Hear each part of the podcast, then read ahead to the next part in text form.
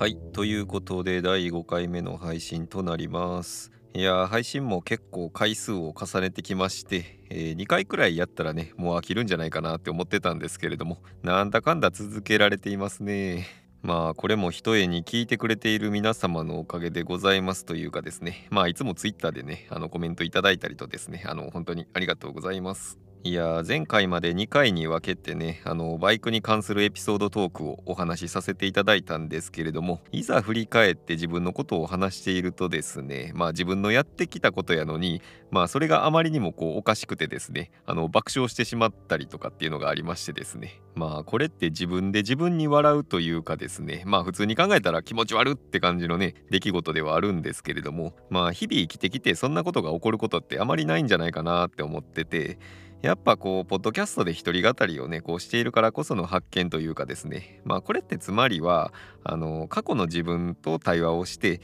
その会話の中での笑いが発生したっていうかですね、まあある種のこうタイムスリップといいますか、あのドラえもんとかでもあるじゃないですか、こうタイムマシンに乗ってこう昔の自分に会って、いやいっかげつまえの僕とか言ってね、あの普通に喋ってたりとかあると思うんですけれども、まあ疑似的にあれと同じことをやれてたんじゃないかなと思ってですね、まあある種究極の一人遊びというか、まあ、似たような概念にこうイマジナリーフレンドってあると思うんですけれども、あれとはちょっと違う感じなんですよね。まあイマジナリーフレンドで有名なのは、あのキャストアウェイっていう映画でトム・ハンクスがあのバレーボールに顔を描いてですね、まあそれを疑似的なね、あの友達とすることであの寂しさを紛らわすというかですね、まああれはあくまでこう自分と違う他人を作るって感覚だと思うんですけれども、まあ僕がやってたのは過去の自分をですね、今にこう召喚してそれと対話するって感じだったので、まあちょっと違うのかなっていうね。いやー、まあまあそんな感じでポッドキャストならではのね発見も毎回あったりしてですね、まあ毎度楽しみながらやってるこのラジオなんですが、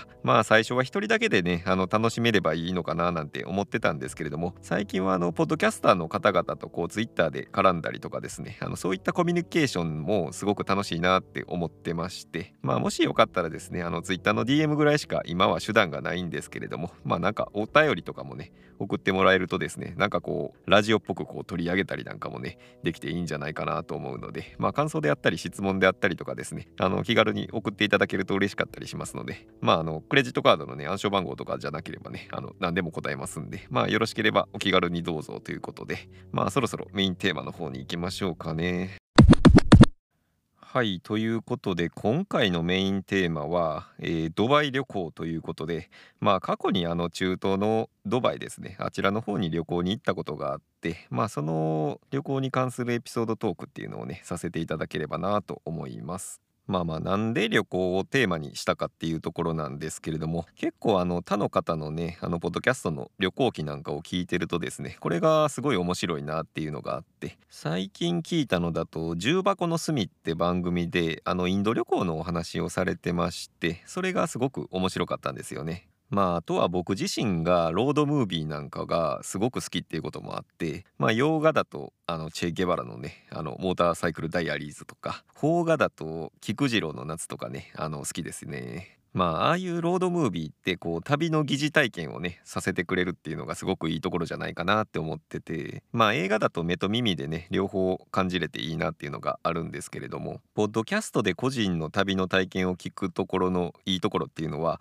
やっぱこう目での情報がないからこう想像するしかないんですよね。そこの想像力を膨らませるっていうのがすごく楽しいというかですね、まあ小説なんかでもね同じような体験味わえますよね。まああとやっぱりその人の体験ってその人でしか語れないっていうのがあると思ってて、あの旅行の記憶って写真とかだと残るんですけれども、年月が過ぎるとやっぱりこうぼやけるし忘れていくっていうのがあると思うので、記憶が鮮明なうちにこう言葉でね思い出を残しておきたいっていうのもあったんですよね。まあ将来ねあの子供とかにも聞かせるんだったらね、写真だけでなくこうエピソードもあるとなおいいかなって思うので、まあそんな感じでねあの記憶が鮮明なうちにちょっと言葉で残しておこうかなと思います。でまずなんでドバイに行ったんかっていうところなんですけれども、あのこれはまあ新婚旅行で行ったんですよね。で行ったのがちょうどさんねんまえのいちがつの正月明けの頃に行ったので、まあ年でいうとにせんじゅうはちねんのいちがつですね。まあ新婚旅行とは言っても行ったのは結構結婚してから半年ぐらい後だったんですよね。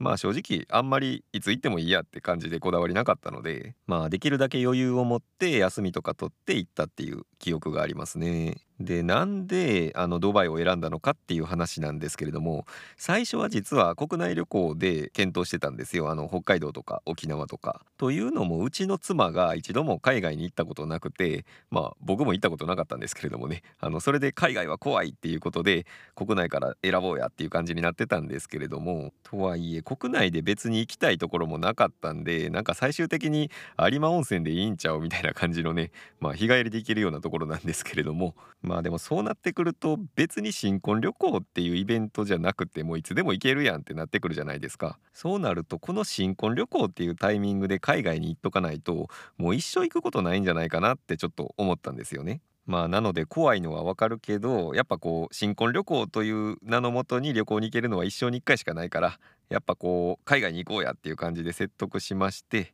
でまあまあ妻もね、あーまあそうやなって感じになって、まあお互い合意の上で、まあ海外にはとりあえず行こうかっていうことになって、まあといっても海外で別に行きたいっていうね、あのこだわりの国もなかったので、とりあえず ジェーティービー とかの旅行代理店に行って、あのパンフレットとかあのいっぱい飾ってあるじゃないですか。それを片っ端からいろいろもらってきたんですよね。でベタなところだとハワイとか、あとヨーロッパとかアメリカとかオーストラリアとか、あと北欧なんかもあったんですけれども、ただどれ見ててもこうピンとこなかったんですよね。あの選べないというか、まあどれでも楽しそうやなっていう感じで、まあ歴史とかね、あの当時は全然興味なかったので、まあ今ならねこうインド行ってみたいなとかね、ドイツ行ってみたいなとか出てくるかもしれないんですけれども、なんかこうこれがあるから行くみたいなね、そういう決め手が欲しかったんですよね。あのこだわりはないとか言いつつも。でいろいろ迷ってるうちにピンときたのが、それまで夫婦揃って結構こう高いところに登るっていうのが好きで、まあ展望台とかねあればすぐ登ってしまうという感じでですね、まあアベノハルカスとかね有名ですよね。まあバカと煙は高いところに登りたがると言いますかね、まあ我々夫婦もねあの典型的なバカ夫婦だったんであのしょっちゅうそういうとこ登ってたんですけれども、だったらこう世界で一番高いところに登ってみたいよなっていう話になってですね、まあそれでへりくつを言うとエベレストに登頂することになるんですけれども、さすがにねあのちょっとの訓練で行けるようなとこじゃないんで、人工の建造物で世界一高いところに行こうってなって、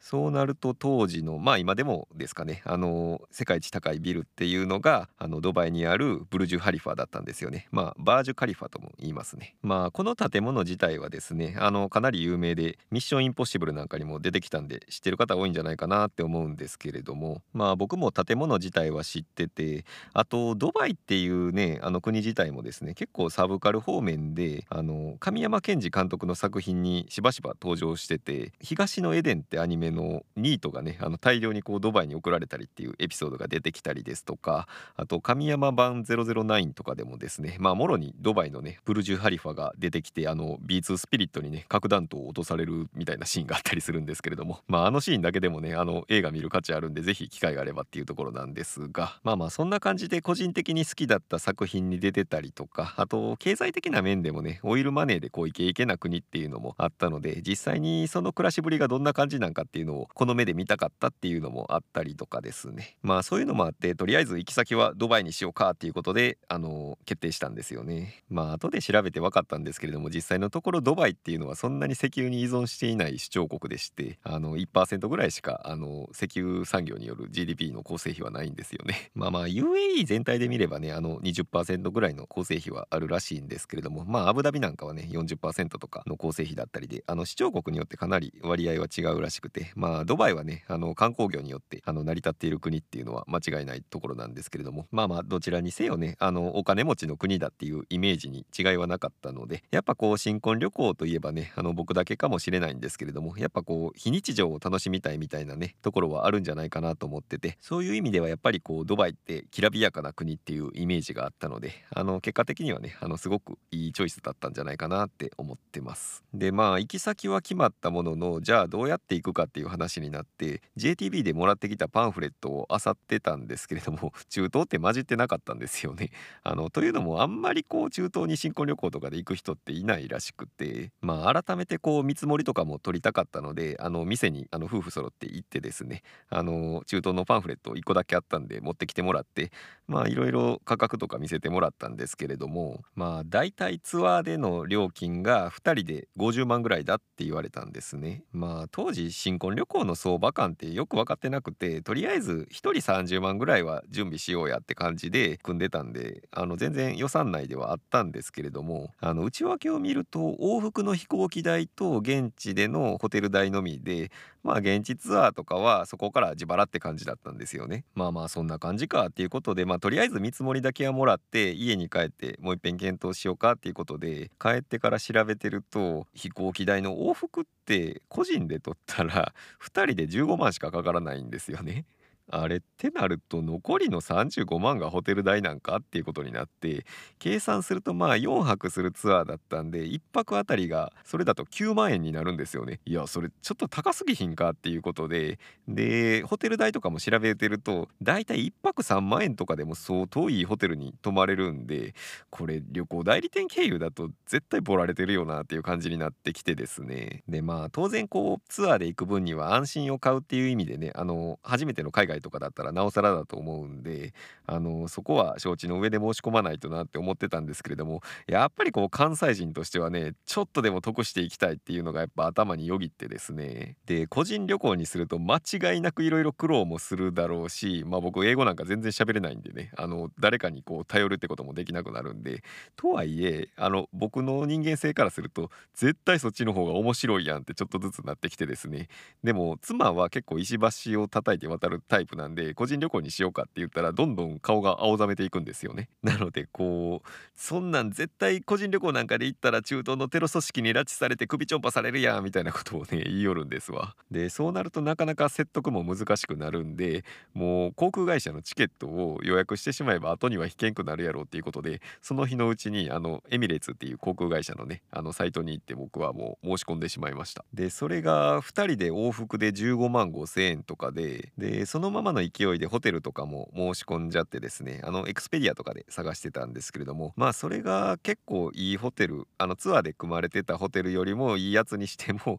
全然安かったんで、結果的に往復の飛行機代とホテル代でさんじゅうまんぐらいに収まって、もうその時点で旅行代理店経由よりもにじゅうまんえんぐらい安くなったんですよね。いやこれ個人旅行の方が絶対いいやんってなって、まああとはあの現地ツアーだったりねお土産とかに当てようかっていう話になったんですよね。まあ安くなっても妻はちょっとブーブー言うてたんですけれども、まあそうなるととりあえず準備ですよね。あのパスポートだったりとか、あとは旅行グッズとかねいろいろ買わないといけないっていうのもあったので、まあそういうこと考えるとねやっぱちょっとでも安い方がいいなっていうことで、あのスーツケースとかはね母親に借りたりしながら節約しつつこう準備してたんですけれども、その後パスポートを取りに行った時にですね、あのパスポートって撮る時に証明写真いるじゃないですか。であれ写真屋とかで撮ると絶対高いんで、あのちょっとでも節約するためにあの自分で一眼レフカメラで写真撮って、まあ、それをきれいに印刷して持ってったんですね。で指定された写真サイズとかは間違いなく守ってて、で前髪が長すぎちゃダメとかそういうのもあるじゃないですか。そういうのもかなり気をつけて撮ってたんで、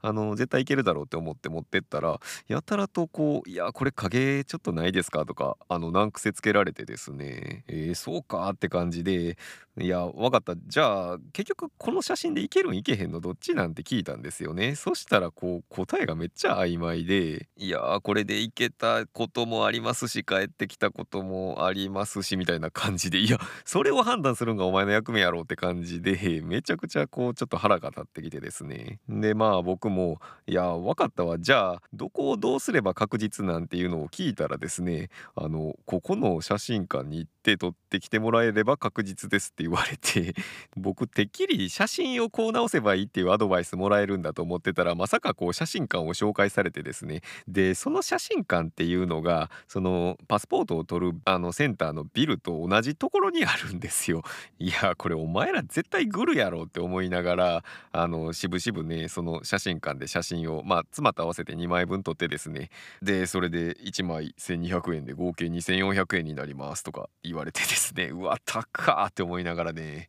もうなんだかなって感じでしたよ。まあそういうこともあって、僕ってこう感情がもろに表情に出ちゃうタイプなんで、撮影の時もこうめっちゃ機嫌悪くてですね、まあそういう顔で写ったもんなんで、パスポートの写真見返してみるとこうなんでしょうね、こう呪ってやるってね感じの顔をしてるんですよね。これ僕未だに納得いってないんですけれども、なんかこうね似たような体験したよっていう方がいたらね、あのぜひ教えていただきたいです。でまあまあその後無事パスポートも取れまして、まああれやこれやとあの旅行の当日の日になりまして、まあ、出発するわけなんですけれども、日本とドバイの直行便っていうのが深夜のにじゅうさんじとかの出発便しかなくてですね、なので夕方のろくじぐらいに車で出発して、まあ僕関西なんで関西国際空港に向かったんですね。でまあまあ関空に着いて駐車場に車止めて、まあ荷物とかも預けて、まあかなり早めにね、あの初めての海外っていうのもあったんで、あのチェックインして空港の中のなんか免税店とかね、なんかいろいろ見てた覚えがありますね。まあ日本人でも買い物できるんで、ああいうところで買うのも得なんでしょうけど、なんでしょうね、こう一気に荷物増やしてもしょうがないやろうっていうことで眺めてるだけだった覚えがありますね。印象的だったのが、なんか外国人向けになんか余った小銭をガチャガチャで買いませんかみたいな感じでガチャガチャいっぱい置いてたのが印象的でしたね。あと炊飯炊飯器とかの家電とかもいっぱい置いてて、ああこういうの中国人とかが買ってくんかなとか思いながら、まあまあ見てたんですけれども、まあまあそうこう暇つぶししてるうちにあのフライトの時間がやってきて、まあシャトルとか乗ってね、あの飛行機の前まで行って。でまあそっからもね、あのいちじかんぐらい待機しないといけなかったんですけれども、まあまあ待ってるのもね楽しみの一つというか、まあまあ目の前にね今から乗る飛行機とかもいたりしたんでね、あのそれの写真をパシャパシャ撮ったりしながらですね、当時の便が確かボーイングのなななななやったと思うんですよね。あのジャンボジェットですね。国内線やとなかなかこう東京大阪間ぐらいでしか乗る機会なかったんで、あの久々に乗れるなっていうことで結構ワクワクしてたんですけれども、さあいざ搭乗だっていう時にですね、あの飛行機の入り口のところに機長とかがこう挨拶してくれてたりとかして、まあ、いきなりこう英語で喋りかけられてですね、まあチケット見せろみたいな感じのことを言ってたと思うんですけれども、もうその時点で僕最初からテンパってて、ああ オーケーオーケーオーケーオーケー みたいな感じでこうチケットね、あのぎこちなくこう見せつつですね、あの座席の方に自分のところに向かったんですけれども、なぜかねあの僕と妻が座る座席のところにすでになんか座ってる人がいてですね、まあその座ってる人も新婚旅行っぽいカップルの方だったんですけれども、まあ単純にその人たちが席間違えてただけでですね、まああすいませんって感じで、まあ変わってあの結局座れたんでよかったんですけれども、アメニティがなんかすでにこう開封済みになってて、あの飛行機に備え付きでついてるやつなんですけれども、まあそのカップルが開封してたんでしょうね。まあそれをスチュワーデスさんに言ったら、あの新しいやつにこ持ってきてくれて、まあ交換じゃなくてなんか追加でくれて、結局よっつぐらい持つことになっちゃって、まあラッキーだったのか何なのか分かんないんですけど、まあそんなごたごたもありつつも、まあなんだかんだでこう離陸しまして、国際線って初めてだったんで、やっぱり長時間のフライトとなると機内のエンターテインメントシステムとかもね、あのかなり充実してまして、なんかそれをねいろいろいじって最初ははしゃいでた気がしますね。機内だと普通に映画館で上映してるようななんか最新の映画が普通に見れちゃったりするんで、当時公開したばっかりだったキングスマンツーをずっと見てた覚えがありますね。まあ妻はね同じく公開されたばっかりだった銀玉の実写版を見てたりですね、まあまあそうこうしながら飛行機はドバイに向かって飛んでいくわけなんですが、最初に感動したのはですね、こう生まれて初めて海外に出るっていう人なら分かっていただける方がいると信じたいんですが、いやまあこんなん考えるの僕だけかもしれないんですけれども、こうそれまで生きてきて日本国内から出たことがないとですね、そもそも本当に日本の外に国って存在してるんだろうかなんていうね、こうちょっと狂った発想が頭の片隅にありまして、まあまあ客観的事実としてテレビとか本とかの情報を見てそりゃあるやろってなるのが普通なんですけれども、ただやっぱりこう実際にこの目で見たわけじゃないんで、実はこう日本中の人間がこうグルになってですね、テレビとかで見る外国とかも実は シージー で捏造されたものなんじゃないだろうかっていうですね、まあこう地球は平面なんだとかね、あの月はホログラムで実は シージー なんだぜみたいなね、そういうこと言ってる陰謀論者みたいなことをですね、まあまあ考えてしまうわけなんですけれども、いやまあ一応言っときますけど本気でそう思ってるわけじゃないですよ。単なる頭の中の思考遊びとしてそういうことを考えてたっていうだけの話ですからね。なのでこう日本列島を離れて最初に飛行機の窓から見えてくる風景としては、まあ西に向かって飛ぶので韓国あたりの上空を飛ぶわけなんですよ。そこで韓国のですね、まあ夜景が見えてきた時には、あ、ほんまに日本の外に国って存在してたんやっていうですね、こう孤島でずっと育ってきて外界を見たことのないね、あのファンタジー漫画の主人公みたいなですね、アホなことをね考えてたりしましたね。でまあフライトは順調に進んでですね、まあ途中変な時間に機内食なんかも食べたりして、まあまあ機内食ってあんまり美味しくないみたいな話を聞いてはいたんですけれども、エミレーツの機内食ってまあ普通に美味しくてですね、まあ僕はアホ舌なんでね、何でも飯ってうまいうまいって言いながら食うんで、まあとはいえ妻もね美味しい美味しいと言ってたんでね、あの本当に美味しかったんだと思います。でまあ食事も済ませてですね、まあ深夜に出る便だったのでそろそろあの寝る時間だったっていうこともあって寝ようかなって思ってた頃にですね、あの飛行機がちょっとずつ揺れてきてですね、ちょうど世界地図でいうとチベット山脈の上空あたりですかね、そのあたりを飛んでた時だと思うんですが、なんか乱気流とか発生しやすいポイントとかでもあるんですかね、まあよくわからないんですけれども、まあまあね、とはいえ僕もそこそこ飛行機は乗り慣れてたんで多少の揺れぐらいじゃあそんなにびっくりはしないんですけれども、もうそれが本当にこう尋常じゃないぐらい揺れてきてですね、ちなみに今でもですねこれを超える揺れっていうのはね、あの経験したことがないです。でその時の揺れっていうのがこうなんでしょうね、あの飛行機が地上に着陸する寸前の音というかですね、ヒューンっていう感じのですね、なんかそういう音が断続的に聞こえてきたりもして、でもう揺れも縦に横にともうガンガン揺れるんで、これ墜落してるんちゃうのって本気でね、あの心配になるような感じのね、それまでに経験したことのない揺れだったんですよね。でまあ飛行機に乗り慣れてる僕でもそんな感じだったんで、久々に乗った妻としてはもうガクガク震えててですね、まあ僕も平気平気とか言ってね、あの余裕のあるふりはしてたんですけれども、もあの内心ではめっちゃくちゃヒヤヒヤしてましたね。でそれ以上に何が怖かったかっていうとですね、こうこういう時って離れしているスチュワーデスさんとかってまあ当然ながらまたかって感じでね、あの余裕をぶっこいてるだろうって思ったので、ちょうど僕の座席が一番後ろの座席で、でスチュワーデスさんもあのその後ろの方に待機席があったんで、まあ近くに座ってるのでその余裕ぶっこいてるスチュワーデスさんを見て安心しようと思ってですね、まあちょっと振り返ってみて、まあまあ外人のスチュワーデスさんがいたんですけれども、揺れるたびにそのスチュワーデスさんの顔がめっちゃ真剣になりながらですね、おっおとか言っててですね、不安が紛れるどころかもっと不安になったわって感じでですね、あかんわもうこれ期待できひんわっていう感じになってですね、なのでもう現実逃避をするっていう意味でですね、あのさっき途中まで見てたあのキングスマンツーをまた再開してですね、ちょうどこうシーンが激しいアクションシーンに突入するところだったので、こうエルトン・ジョンのねあのサタデーに合わせながらですね、こう半ばやけくそになりながらですね、アクションシーンの臨場感が増して最高だぜみたいなことをね、あの無理やり自分に言い聞かせて、こうサタデーサタデーってね、こう体を揺らしながらね、あのなんとか乗り切ったっていう覚えがありますね。まああの曲自体もこうノリノリで最高なんでね、まあ今でもなんか苦しいことがあった時はあの曲を脳内再生して乗り切るっていうですね、まあ変な習慣がねちょっとしばらくついてましたね。でまあそんな感じでね、なんとか乗り切ったらちょっとずつ揺れも収まってきて、まあまあ走行してるうちにね、あのなんだかんだでこうドバイの方に着きまして、まあ道中そんなんなんで、あのぶっちゃけ睡眠なんかこれっぽっちも取れなくてですね、まあさんじゅっぷん寝たか寝てないかぐらいの感じでドバイになんとか到着はしたんですが、まあこうちょっと到着するまでにねかなり長い尺を使ってしまったんで、まあ着いてからのね珍道中についてはあの後半へ続くっていうことで、いやさんかいぐらいに分かれるかもしれないんですけれども、まあまああの次の機会に話していこうかなと思います。えー、じゃあ次の回も楽しみにということで、ではでは。